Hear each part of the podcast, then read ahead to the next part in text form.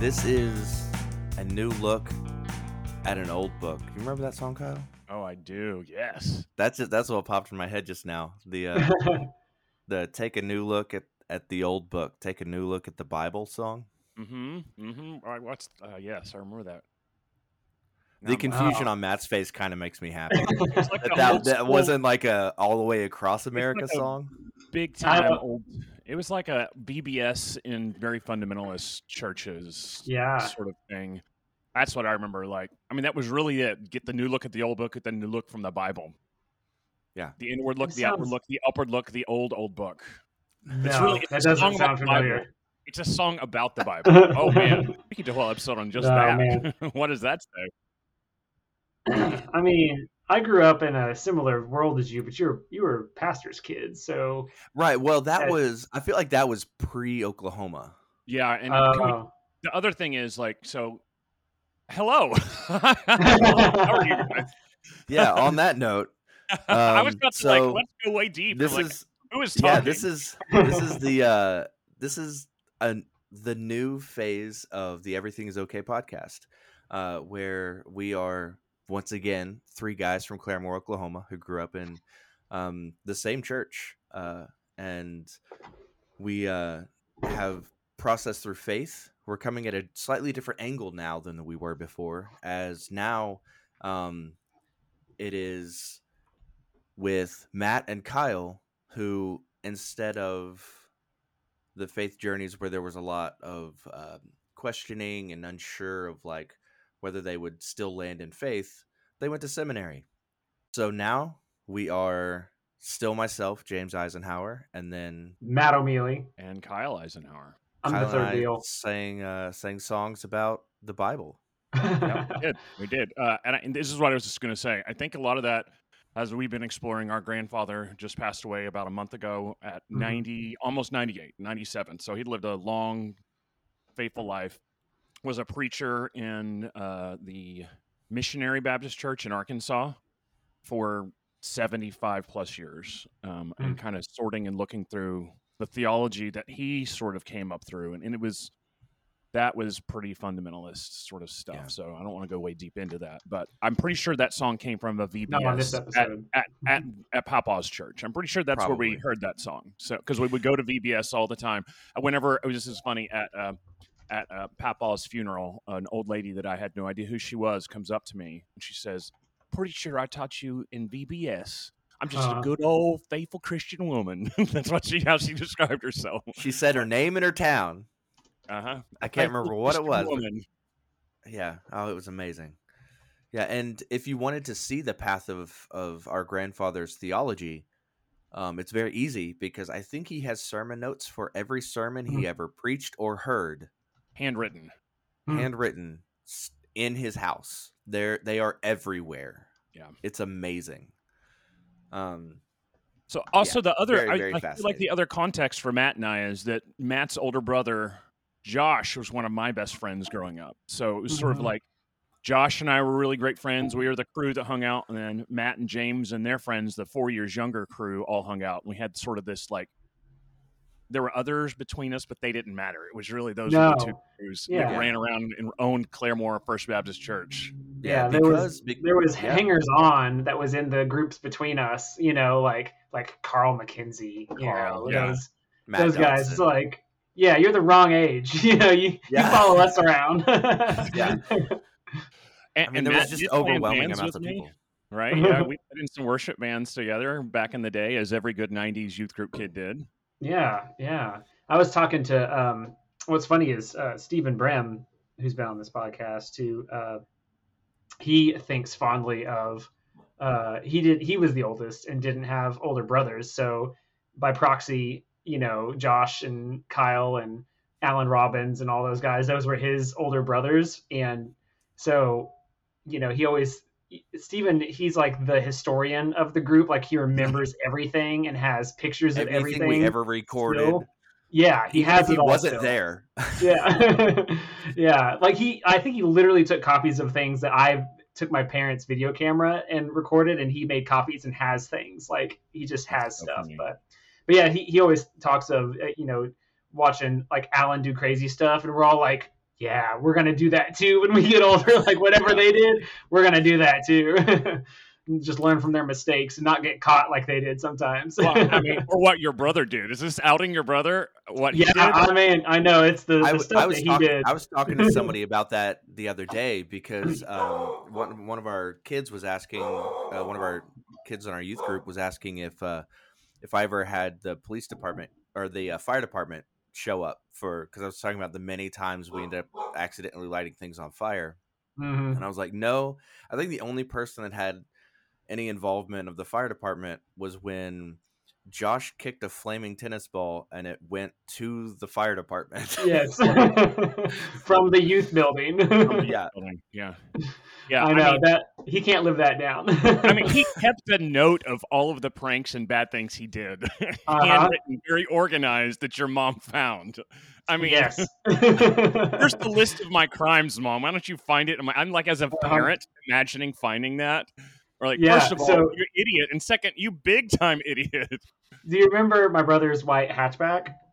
I do Car? very well. I- yes, very I well. inherited that. Uh, and funny story about David in that. With uh, the ground effects and the handle on the the shifter. Oh, kind yeah, of he had the Yeah. metal shifter knob, I- and we I- had you couldn't have a subwoofers. conversation. Yeah, we had subwoofers in the back, you know, Yeah, just Yeah. to make my, you know, my Blink 182 sound better. Uh, yes. Uh, so funny story about David before I tell the Josh story on the on the white hatchback, which it was a Mitsubishi Eagle Summit Coupe hatchback. I think was like the long title of it. Of course, Uh, was. stick stick shift. It didn't Everybody's have power familiar. steering. Yeah, didn't have power steering, Oh, and so that. it had like a tr- like a giant truck uh, steering wheel in this tiny little hatchback, uh, which wasn't a big deal because it didn't hardly weigh anything. Even one time at Steven's house in high school, you guys picked up my car and set two of the wheels on the curb, you know, because it was that small. But one time, David in high school tried to steal my car when I left it running when I went into a gas station to get a snack.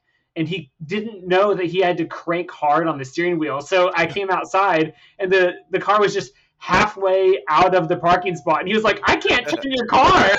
I tried to move it and I don't know how to drive it. Oh so, my gosh. so anyways, Yeah. Josh, when, when I inherited the car, the center console under the armrest was still full of black cats and bottle rockets when I inherited the car. So then, so I get my license, and then Steven comes over when I get my license, which he also went with me to get my license uh, picture taken and got in trouble from the ladies working there because he kept jumping up to get in the picture with me. They wouldn't let that stand. But uh, so we, the, my first day of driving, we get super soakers and we drive around spraying random people in Claremore and then going up and down neighborhood streets, like using up all of Josh's fireworks that he left in the car. So that was, you know, I inherited my big Just brother's car crimes. and I- it was preloaded with bad ideas. I, I seriously don't know if I've ever been more scared in my life than in moments late at night with your brother. I'm just serious. I Stuff know. He would like, let's do it. And he was such like seems so normal in school and orderly, and then at night Yeah. he just pranks. He just well thought through and yeah. I, I don't I don't know if I can even I don't even know if the statute of limitations is done yet for me to even describe stuff that we did. But I've Oh, never man. been more Josh. than with Josh. Yeah, I know, that, which but- is so funny. Like, if anyone knows him now, he's so straight laced and, and buttoned up. Is just, he says that was him trying to, like, get attention and be a different guy. I was like, I don't know, man. You're you're pretty good at it. like, some of the ideas you He had. He was very good at it. He like had a lot of. I think he was so good at school too. So he's so orderly. He's like he had all sorts of time to think of other stuff to do. They weren't just willy nilly pranks. He wasn't just like, oh, I wonder what sounds good. He's like thought through the steps, what needs to happen to pull this prank. yeah. He didn't get caught most of the time because he w- thought through it until he he actually essentially confessed on his own. Yeah, yeah. Man, one time, I think it was, it might have been Jared Hood or Alan Robbins. I don't think it was you, but uh, one of my brother's friends and Josh and I got a water balloon launcher and we went over to Blue Star right around the corner from our neighborhood and we're just unloading water balloons on cars as they drove by. And uh, one one of the last car we hit before we had to run was like a Bronco of some high schooler who spun a Yui on Blue Star and chased us down, and I fell running from him. And so he caught me and started like chewing me out. And Josh and I think it might have been Alan. We're just hiding in our house while the like, sixth grader brother is outside getting like cussed at by a senior in high school. He's like, "What'd you do?" And I'm gonna find you. I- and all this. I was like, "I don't know what's happening."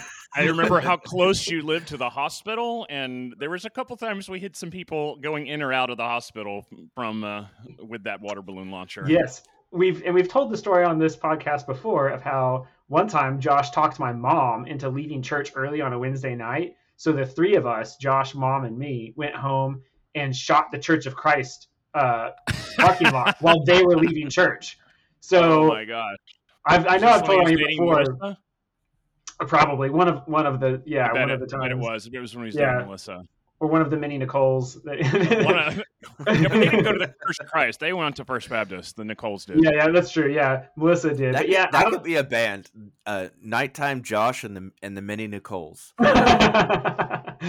Man, thinking about the my brother's old exploits. Like, it's funny because my wife now, I tell her these stories and she's like, I couldn't see your brother doing that. I was like, oh, he did.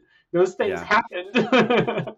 There were a lot of us there to witness. Yeah, Stephen Brim probably has proof somewhere. Mm-hmm. He took a picture Josh of probably his still has adopted the hand- brother. Probably Yeah. still has the handwritten note somewhere with listing every single thing he's done. Right. I Oh, love it. Anyways, there you go. There's there's our connection. Yeah, yeah, so- many- your mom was essentially one of my extra moms. I mean, I was Mhm. at your house so much and all the time there. Uh, I mean, I can She- vividly picture your room growing up, like yeah. very much so. Because I mean, if, if Because he it was wasn't at my house, it I was exactly house. the same way always, so it's easy to remember. There weren't there weren't a lot of changes. He, he No, kept it was exactly like it was. always the same. Yeah, Josh is orderly like that. And man, it's funny. I, I have to. I'll have to send you some links to it, Kyle. I rated my parents' uh, digital camera backup. That goes back to the like like '97 that we had Oh old digital gosh. cameras that used floppy disks. You know. yeah, the Mavica. I know. I used that thing. That Sony And so we had pictures of like you and all the other guys your age. Remember when Josh would throw those New Year's Eve parties that would get Heck crazy yes. at my parents' house? Yes, I don't know Oh, why they let him oh. do that. They never let me do that. Well, I they was were crazy. when when yeah, we you were guys were always doing at, the, at the school. I was there for Y two. I was at your house for Y two K. Yeah, when Josh had the kissathon at our house. Yes, remember that? yes. When he won. Yes. Yeah. How do you so win a kissathon? What he is a went the kissathon? lo- like they the like It who was the go longest kiss. Yeah. So I have video and pictures of that on an old uh like floppy disk camera. Uh, I've seen all that stuff that Josh probably wishes doesn't exist anymore. But you know what we were doing? We were at Stephen Brim's house out in the country. Calling Uh, Chad Choate. yeah, we were prank calling Chad Choate and other Sunday school All teachers. night. so you guys were doing that. We were out there just being hooligans in the woods. yeah. He finally answered at like 2 a.m. and was like, "Stop calling." Oh man. the world's ending, Chad. We have to mess with you.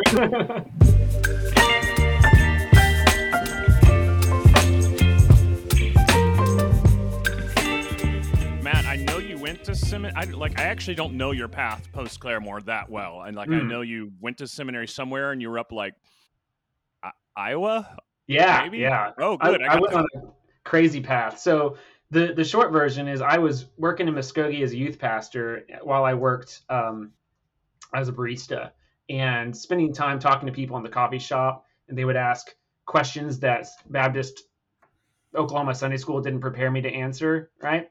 Yep. So I was like, I got to figure out how to talk with these people.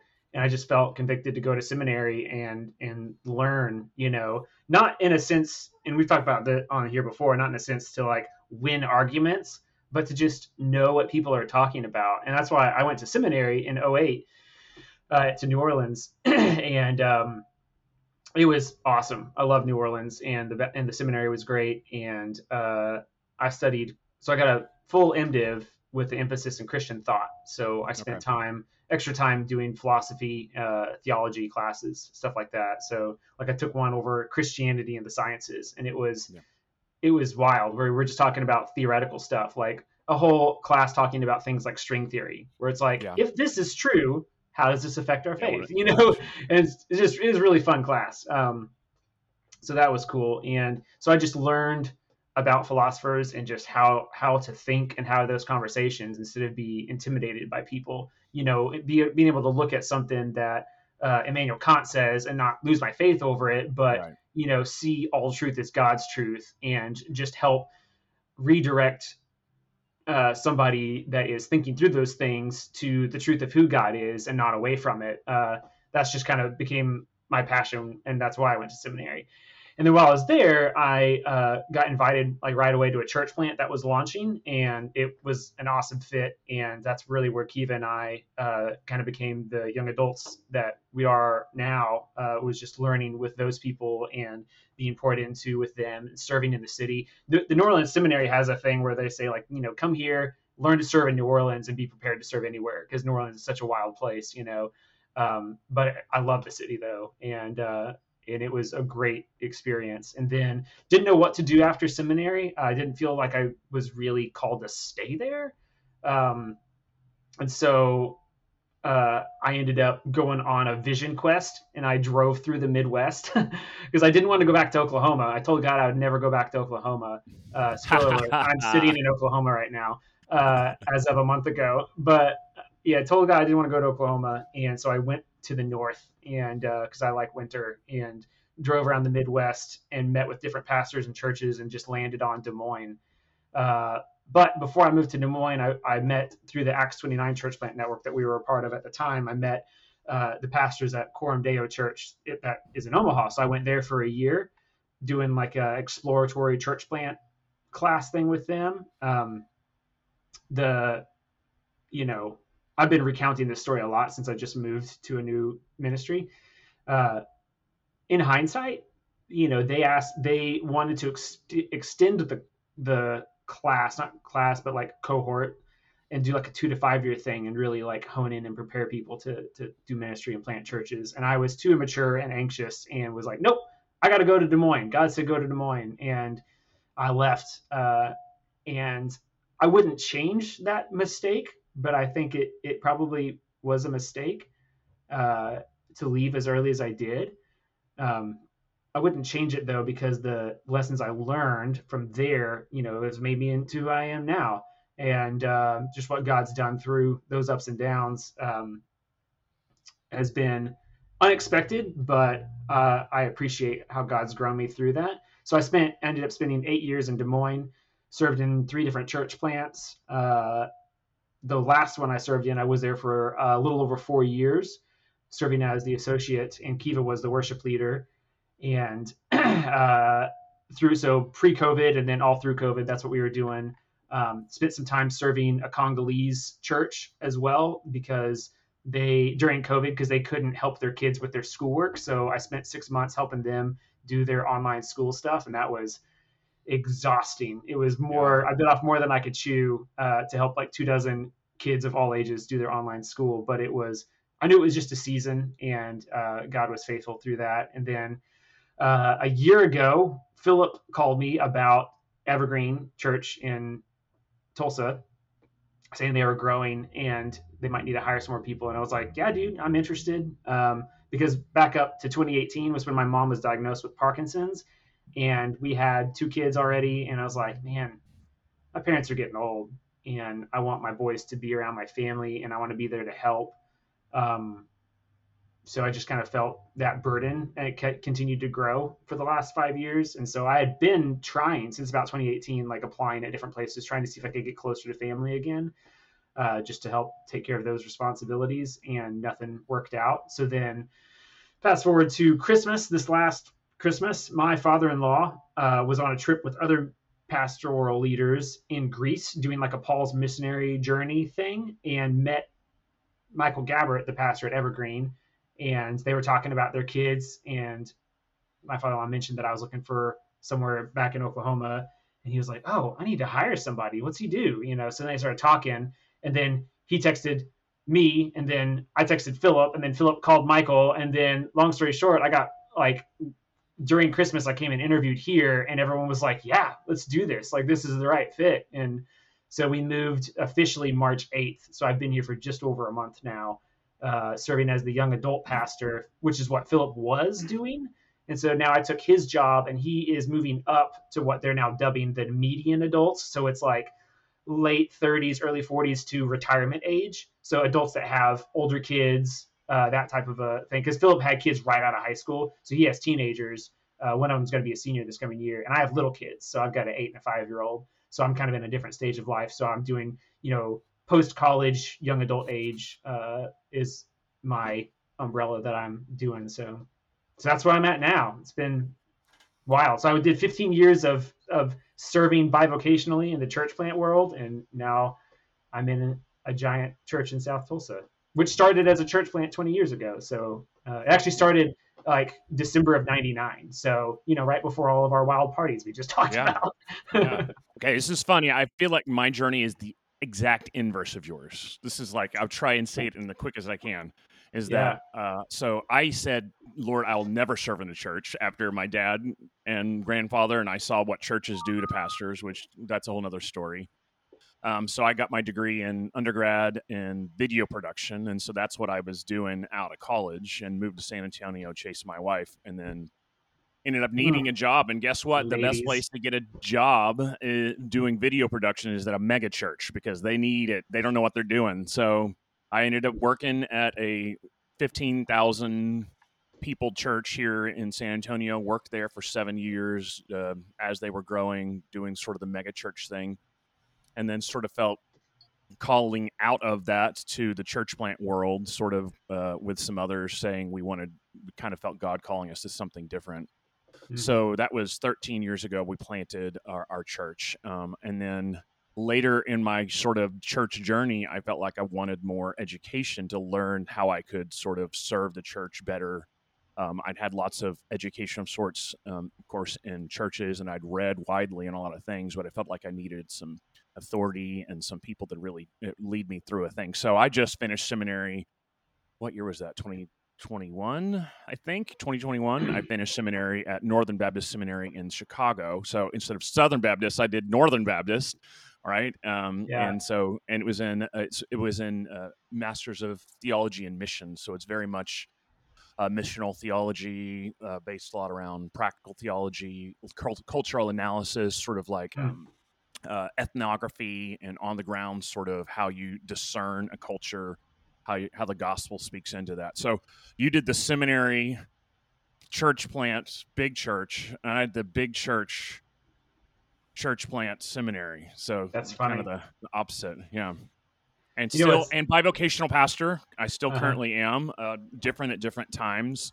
I have my own video production company that I've done all along. And guess what? When 2020 hit and COVID hit, I was like the rock star. I needed to do every. I had all that we needed to Yeah. create and stream and do everything. And there's still a balance there. A lot of the work I've done is I, I do teach and I do lead, but a lot of the work is definitely technology that I do at the church. But I'm sort of moving to a spot of spiritual direction um, is, is where I'm pastor spiritual direction. But also, everyone does a little bit of everything. When you're at a church plant, 13 Yeah. years, and I don't know if I can call it a church plant when it's 13 years old anymore, but we're still a mobile church. So Oh, maybe yeah. a better term for it. So that's It sounds like Evergreen. They, uh, I think they were maybe about 10, 10 or 13 years mobile. And then I think it's a little over 10 years now that they've had the building they're in, um, which they're, they built just what they needed at the moment. And then they continue to add on to it, uh, which was their plan, uh, was to build it in that way to where they could add on instead of like building like a done product and then awkwardly add on to it. They built like what looked like half done and then Yeah. add on as needed to it, you know. So they're currently under a building project, uh, adding more education wings. I think they have the biggest Awana in the area. Uh, Oh, other smaller churches send their stuff to it. Yeah. Uh, so, which I didn't grow up doing Awana. Uh, they didn't. I feel like First Baptist didn't have it when Didn't. we were. No, We had no, we got it later. We had when- RAs. yeah, we did RAs. Yeah, had RAs. I remember they were doing it when we were Larry. in high school. Yeah, forgot about RAs. Yeah, GAs. Yeah, I did. We did Awanas when we lived in Florida before we moved to Oklahoma. So we got it Yeah. the younger ages, and then when we got to got to Oklahoma, we didn't have it there. So yeah, RAs, Royal Ambassadors. I think I still have some stickers that I squirreled away somewhere for the Royal Ambassadors. Yeah. Yeah. The girls is the girls in action. uh-huh. GAs, Yeah, the GAs. Not as Yeah, cool as yeah. RAs, apparently. not as cool No, as RAs. definitely not. So, well, yeah, So I'm- that's I'm, that's I guess I'm technically a minister, right? Like I'm I'm not paid for it, but I I do the youth stuff for our church. So does that count? Do I get to be Yeah. part of the group? It counts. Okay, yeah. cool. This is the first time I've had. This is my first full time job of my life. Isn't that funny? I've never Yeah, had a full time job. I've always Yeah. been bivocational. I worked for and Kyle that whole for 15 years, starting in college and off and on a little bit in college, and then consistently after I my senior year of college on, I was uh, a barista. So I've worked in coffee shops for for 15 years. The last I left in 2020 when I went to help the Congolese kids. That was why I left coffee. I miss it. I love working in coffee shops.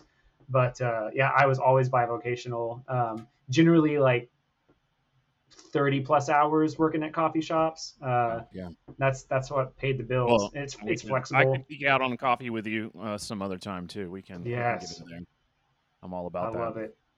Were that so? Were all the coffee shops not connected to any churches, or were they like church connected coffee shops? They're all just Nope. an outside. Yep, just random coffee shops. Uh, God was real faithful in my coffee journey too, because I would pick a coffee shop. I'm like, I'm going to work there, and then I would just get to know baristas. And it was funny in Omaha. We moved to Omaha with no plan, and uh, didn't have an apartment or anything. We just had a U-Haul, and we just parked it. And we're like, we're gonna find an apartment. And God was real faithful, and uh, met a Christian lady, and who was helping us find an apartment. A good Uh, Christian lady. good Christian lady, and she was like, "I'm going to help you guys." And then we found the place we liked, and then she called the owner and was like, "Hey, this is the couple you want to move here. You know, you don't want some of the other random people. Like, you're gonna you're gonna let them move in now, and you're gonna give them a discount. Basically, is what she was saying on the phone. They're like, "Okay, that sounds fine." Uh, so they just let us move in. Like two days, we, had, we were there with the U-Haul and our car, and like nothing. so she let us move in. But anyway, so we were hanging out in this coffee shop while we were like apartment hunting, and then we met some of the baristas at this coffee shop that were believers, and then they basically talked the owner, and they were like, "Hey, you need to hire that guy." And then the owner just walked by and put a W two on my table, and she was like, "I was told I'd have to hire you, so go ahead and fill that out." And I was like, Oh my cool. gosh, that's amazing. and then she became really good friends of mine too. She's she's awesome. Uh, but God's yeah, God's been faithful with my coffee journey, and we always will we'll find a shop we like, and then we'll move as close as we can to it. So then it's like my neighborhood is where my church is, where my coffee shop is, and my uh, grocery store is, and I'm going to run into those people all the time. And we still even did it even in South Tulsa. There's a coffee shop uh, in Bixby that just launched like a year ago, and they're awesome. And uh, the I live on 121st, and the church is on 111th, and so like in a five minute square, I can go to coffee shop, church, house, grocery store. Oh, I love that. I yeah. love that. gotta gotta know my people and the neighbors and Yeah. stuff. So Yeah, that's that's a huge part of sort of who we are is very much neighborhood ministry, neighborhood like third place, knowing the people you're around, connecting. Mhm. Um, yeah, especially when you get in a big city, you can sort of feel overwhelmed, and and it's also sort of uh, when you're running into people, you want them to know you're sort of like you're you're pastoring where you're at. Mhm. Like I'm Yeah. here, I'm a person, I'm here that cares, and I'm and actually devoted to all of you who are around me. that's something that I learned in New Orleans because New Orleans is such a tough city. A lot of times that uh, you know a pastor or whoever is like, yeah, I'm here, but I don't I don't live among you people, you know, in this rough area. But no, we would live in the in the neighborhood and and we would go to that coffee shop and just show like, no, I'm invested here. And I learned that heart while I was in New Orleans because like, well, if you want to be taken seriously, show them you love their neighborhood Yeah, and live in their neighborhood and yeah, go to shops in their neighborhood, you know, and that's um, that heart is what I I picked up there in New Orleans and to kind of taking it everywhere because you know it's it's it's same it's like that maxim of you know you have a hard time with Bob, you know Bob person over here. He he's a pain in my butt. Well, how do you want to have a better heart for Bob? Well, it's like pray for Bob. You know, like actually know Bob, and it'll be a lot easier for you to love him well. So the same thing with your neighborhood. Like, well, actually spend time in your neighborhood and yeah. don't have just coffee with Bob. yeah, spend time in the neighborhood, get to know Bob, and you'll love Bob's neighborhood and Bob, and it'll be better. And so that's just a yeah a practical thing that we've always done since we were in New Orleans and figured that out. So or Yeah. learned it, they taught it to us.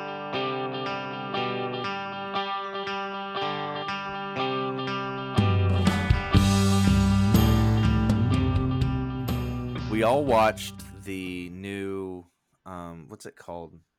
Son His of Only Son? Abraham. His Yeah. only son. What what are your thoughts just from I know we've none of us have seen the full movie, but of the trailer? I'm Hmm. gonna let you go first, Matt. Bring it. I I've, I got some thoughts. I'll be I'll be interested if they're the same or not. It'll be interesting. So here's Um, the thing. I don't know where you land theologically on a lot of stuff, so this is gonna be fun. Oh yeah, wait. it's uh, you know, g- generally my orthodoxy hasn't changed, uh, but my application five of point. it. Okay. Yeah, I'm a squishy Calvinist, is what I usually say to Oh, people. squishy Calvinist. Yeah, Even yeah, Calvin wasn't really a Calvinist, so yeah, you can. Yeah. You're a man of Calvin. yeah. Tulip just doesn't do it for me, but uh, Yeah. the, watching the movie um, or the trailer, I I like The Chosen a lot. I don't know how big of a fanboy I would be of The Chosen. I think it's good. It's good TV, and so watching the trailer for that, I can see their style in it. Mhm. But uh, my fear of his only son would be what makes all other Christian movies bad is when they try and just ham fist in a moral to it. You know, like how heavy handed are they going to be with uh, like gospel stuff to it? You know what I mean? Like, to, I think to make a good movie of that, like, why you know why was the Prince of Egypt generally a good movie? Because it just told the story with some license. Uh, Yeah. And a lot of and it stuck to the yeah, and it stuck And to darkness. the story. Yeah. Uh, and so my hope is that they could do that for the Abraham and Isaac story. But if they try and be too obviously I want people to see Jesus through it, but to be ham fisted with it I think would ruin it. That would be Yeah. my fear just watching it. But I'm not I'm not sure. I agree with you, Matt, in a lot of ways. What you're saying, I, they they tip their hand on this title for sure. What their what their sort of goal is with this film when they call it His Only Son, referencing John three sixteen, of course. Sort of that the parallels between Abraham and Isaac and, and Jesus and and sort of that narrative and scapegoat and there's a lot in there. I, I'll be interested in what they get into that and and I think that's good and well for us as Christians to see sort of in the Old Testament things that have been pointing to Jesus and things that we see that are part of. I do think there is a there can be problems when teaching Old Testament texts that we look too much for the entire meaning of the text to be just Jesus and not for it also to be what it mean what God was telling us in that specific story. And I think that that specific story tells us a lot about God uh, and Yahweh is himself revealed to the, the Israelites at the time.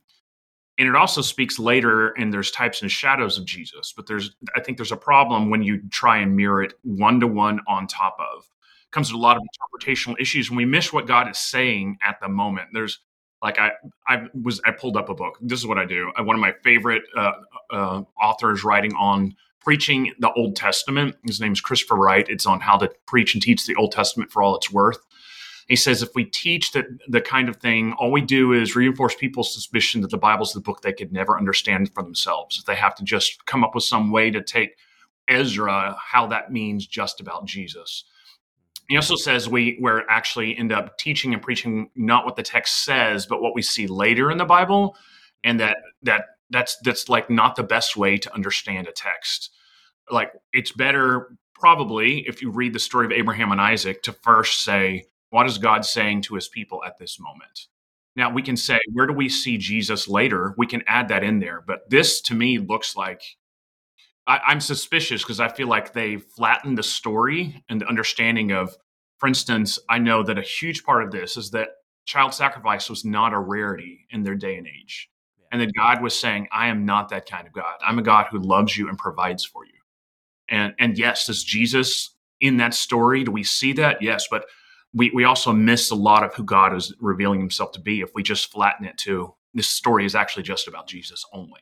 Yes, the whole Bible's about Jesus. The whole Bible's about God, uh, about God, God in his wholeness, God as Father, Son, and Holy Spirit.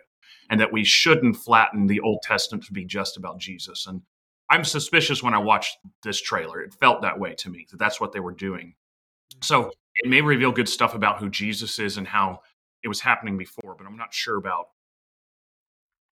uh, you know, if we get good Old Testament sort of what's happening there, and and we and and again, I I do like I believe Jesus' fulfillment Old Testament scriptures, but there also is something to be said about what this does to the people whose primary faith is based off of the Old Testament or the Torah or the law and the prophets. Like we're speaking to our Jewish brothers and sisters in sort of a, a way that says, actually, your story is not what you think it is. Which I do a bit say that, but a bit I don't. Uh, like their story, that story of Abraham and Isaac, has meant something for a long time to a lot of Mhm. people. Yeah, when when I hear sermons on Abraham and Isaac, like every time people bring up how would you feel if God asked you to sacrifice your own child? And that's that's not the context. Child sacrifice has been gone for so long. The way we view things is very different.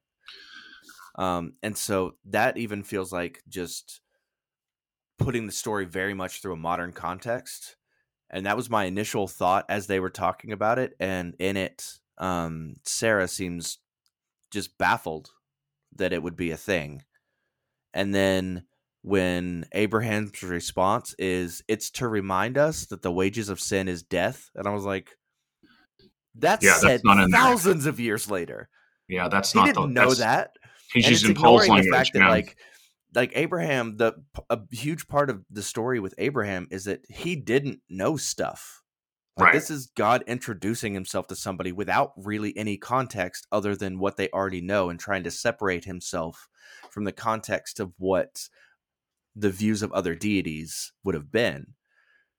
And this is like almost pretending he has all the information already. Yeah, does it seem like it's they're trying to turn Abraham into a prophet? It feels that way. He didn't Yeah. fulfill that role. He was like you're saying, he was almost like the instrument, like a bystander in the in what God was doing. God's saying, "I'm going to choose you, but you have nothing to do with any of this. Just pay attention." Is kind of his role. He's not Yeah, it kind of prophet. kind of feels like how you were talking about with how your church was built. It's just partially knowing that they're going to build on, and they're pretending like he had the entire structure built. Yeah, that's true. I hadn't thought of it that way. I don't know. I'd have to rewatch it and think about it and, and, and see the movie. Yeah, But, yeah. Seeing the the movie would probably help, and maybe it's more faithful than we realize. And and I Yeah. their audience is obviously a Christian audience. Yeah, uh, that's makes a lot of sense. That's a good sort of they, they've proven they can make a, a product that will be watched widely. So when you make a trailer, you're gonna you're gonna pick all those pieces, and a lot of maybe it's not true, but a lot of time the marketing people who make the trailer are not the people who make the film. Quite often, and I'm not sure if that's the way with this this group, but a lot of times it's like, what's our best marketing sort of clips that that will draw people in? And I say what they what that trailer I watched was very much speaks to a Christian audience. It does a good Yeah. job of speaking the language, like you said, that wages of sin is death line, tying that with Isaac. That's a, I mean, that's such such a, it's a very important New Testament Pauline concept that that brings into theology, but is not an Old Testament thing. But a lot of people know that language, so sort of speaking the language of, of Christians to understand what it's saying. So yeah, that'll be interesting. It'll be an interesting one to see. It's it's difficult. yeah, I mean, Old Testament especially. But I mean, Matt, what you said about Prince of Egypt, though, I mean, that film, I rewatched it with my kids this past year, and I forgot how just amazing it is. Like just the mournfulness of loss, the sadness of the the plagues and of the death of the firstborn. Just like the mournfulness of it all is just the hope they had, but the the sadness at the same time. And can I see God's plan for Jesus in that? Yes, but it didn't have to be this overt like let's make sure we turn it into this story that that like you can't miss it. We're just going to be in your face and it can't be what the story was. It actually has to be what we learned 2000 years after that that fits into it. Yeah. I I am excited for it in the realm of actually having movies done well that are Christian movies and whatever. Like mm, yeah, cinematography looks great, all of that. I just wish that the process of having a good Christian movie, both in how it's produced and theology, they didn't start with production and hopefully work on theology later. But it feels like that's kind of the route they're going. No, I th- I mean they have it's very explicit theology. I mean this is a thing where, uh, Well, I know that, but I mean, one like, problem a lot of Christian films have is not that they're bad writing. A lot of times it's great writing. It's not that uh, there's been good production before. It's that their their purpose is not that like there's not they don't set out to create this film for the purpose of making good art that glorifies God. They set out to make something that can live as a, a thing that calls for people to convert or changes people's minds. Which good good cinema doesn't do. It actually usually asks more questions than it answers. And this is out to say we actually know the answer. We're going to tell you in this film. And that's not how any good film like you never want to be i mean any other genre of film doesn't set out to do that it's not enjoyable unless you like 100% are on board with what it says which i mean i i just it's not good and if, if i'm on board for what it says what is it really telling me at this point this confirmation it doesn't ask questions it's not grappling with any sort of darkness for real yeah, it's not taking you on any journey you already know yeah. where it's going with it and that same can be said for people on the other side of the theological or political spectrum, anytime that they ham fist in their their agenda, it's obvious that's it's over. Yeah. yeah. yeah, it is. It's, mm-hmm. it's, not good movie making. So if you you know shout out to another podcast. Have you ever listened to the uh, uh, movie proposal? Yes, Jethani does. Yeah. yeah, so they always talk about good, like exactly what you're saying about what good media looks like, and they mention lots of movies that are not explicitly Christian movies, but they have Christian themes in them, like the Tree of Life. They mentioned oh, that. Yeah, love the Tree of uh, Life. Uh, they, yeah. yeah, they mentioned that a lot, where it's like it is overtly has Christian themes in it, but we're they're obscured, and you have to think about stuff. Like that's what makes good cinema. I think that's why The Chosen is good as being explicitly Christian, is because it's not the straight up Jesus story that we all know. It's telling like other side stories and you're having to like piece things together and it's actually intriguing because you don't know the dance steps of what's coming exactly next so that's i feel like the the the people that make these movies they're they're gonna have some missteps you know they're gonna uh but I, I hope like what james was saying that they learn from mistakes and can create actual good christian media even if it is just straight bible stuff that they're doing but can they do it in a way that is true to the story and faithful uh, to good art. I like how, um, as you talk the chosen, and you talk probably any biblical text, the reality is it's not as straightforward as anyone thinks.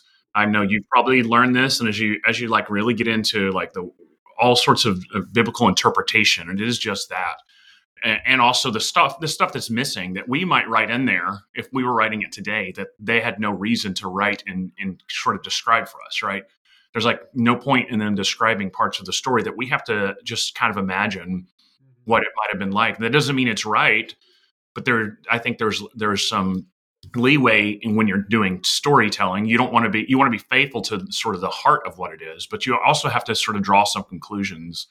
You have yeah. to sort of make some interpretive decisions is what you're having to do. And and newsflash, a lot of stories in your Bible are interpretive decisions. It's just now, that doesn't mean that I don't think that changes the character of God. I don't think that changes what God's trying to say to us. But there's certain things that you may think that you've read in Bible that are 100% solid, and then you go back and look at interpretations. You're like, well, a lot of really smart people have different interpretations, and they're all faithful, but they are way different. And my assumptions just may be wrong, and we all may be wrong about it. Yeah. I think holding that a little bit looser actually probably makes for more interesting storytelling where you could bring up a question and you could say, I, will make a different interpretation, and get people talking about and understanding sort of what's going on and, and discussing and thinking about what's happening. The interesting thing with the different style of writing that there was in the Bible that there aren't physical descriptions of people. Like we've we've added things for so many of these characters, or people will say, "Well, that guy was black. Did you know that?" They didn't. Uh-huh. They didn't talk about that. The only times it actually says any physical descriptors was to give you more information on like the character of the person or whatever, like whether they were big or short, that kind of thing. They don't like really describe what people looked like. Yeah, only only insofar as it needs to be there for the story. Like the obvious example is like David and Goliath. Like you need to know that stature, the story yeah. to make sense and to have meaning to it. Yeah. Can you imagine if Tolkien had wrote the Bible?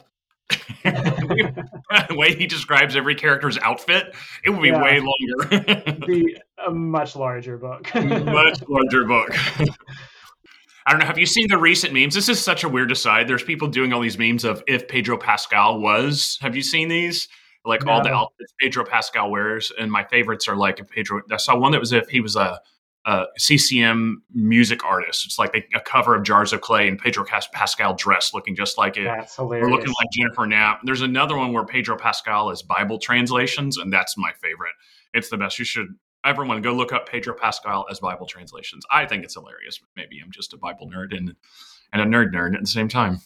this will be a shorter episode, um, but I thought it was a, a good thing for um, us to just have some conversation with you know y'all getting to know each other again and kind of uh, getting a feel for how some of the conversation can go uh, moving forward and give just give people just a little taste, a little taste of, uh, of what's to come. I'll go ahead and end it with I'm James Isenhower. I'm Matt O'Mealey. And I'm Kyle Isenhower.